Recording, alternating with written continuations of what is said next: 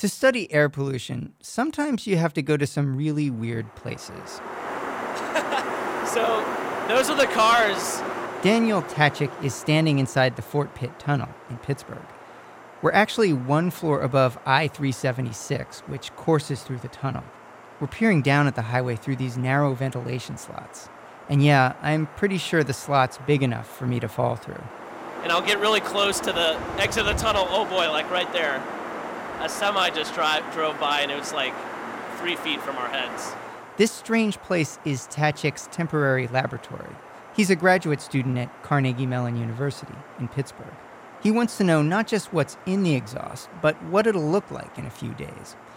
He runs the exhaust through a machine that's like one of those software programs that tells you what you'll look like in the future. We're taking these particles and we're aging them. We're aging them by four days. So four days is a pretty significant chunk of its life. It's like we're catching at it, it like in its mid 20s, maybe.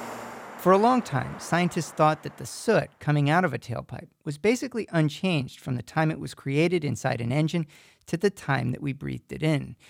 But in the last few decades, they found that soot and other small particles change pretty radically while they're in the air.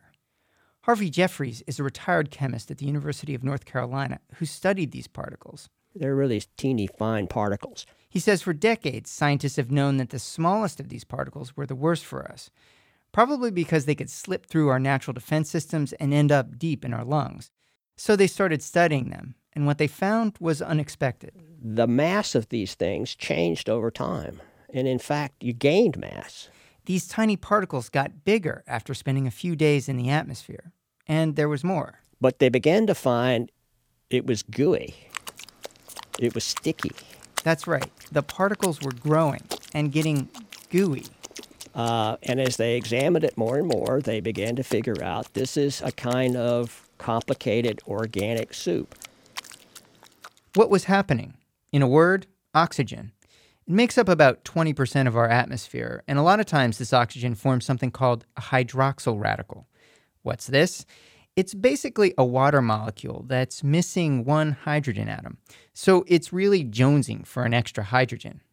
It turns out the atmosphere has lots of hydrogen available, attached to molecules that are just sort of hanging around.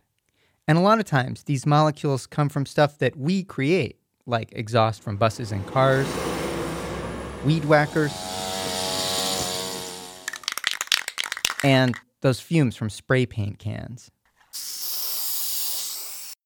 With the help of a little sunlight, the hydroxyl radical can go to work on these molecules, says Carnegie Mellon's Neil Donahue, an atmospheric chemist.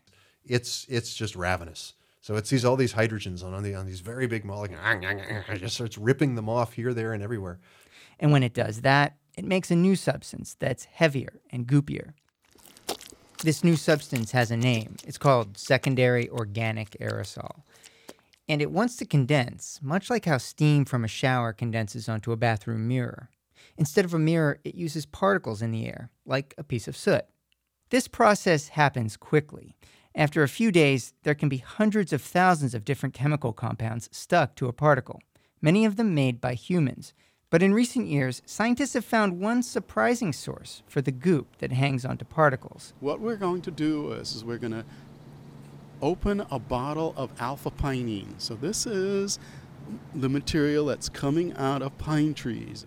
Rich Kamens is a professor of environmental science at the University of North Carolina. He's outside a small lab demonstrating how trees, yeah, trees, contribute to particle pollution. In his hand is a small bottle of clear liquid.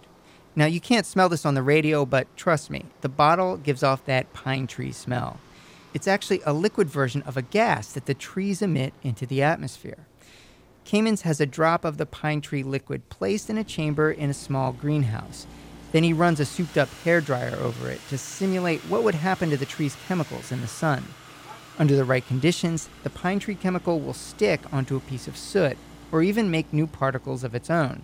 And that's exactly what Kamens sees when he looks at a screen to see how many particles have been created. We, we're seeing this initial burst of particles in the very, very smallest sizes. Now, all of the sizes that we're measuring uh, especially the ones above, above 100 nanometers, are going to penetrate deep into our lungs. So, does that mean trees are big sources of air pollution? Kamen says, not exactly. Before people, the atmosphere was fine. But when tree emissions combine with human made sources, like from burning fossil fuels, that's when you get a problem. The longer these particles stay in the air, the more pollution they pick up. Here's Harvey Jeffries again. So the particle is not itself such a toxin as it is, in our view, a carrier of toxicity, and that toxicity is being created in the atmosphere. The atmosphere itself is dirty. Scientists want to know what's the best way to keep it clean.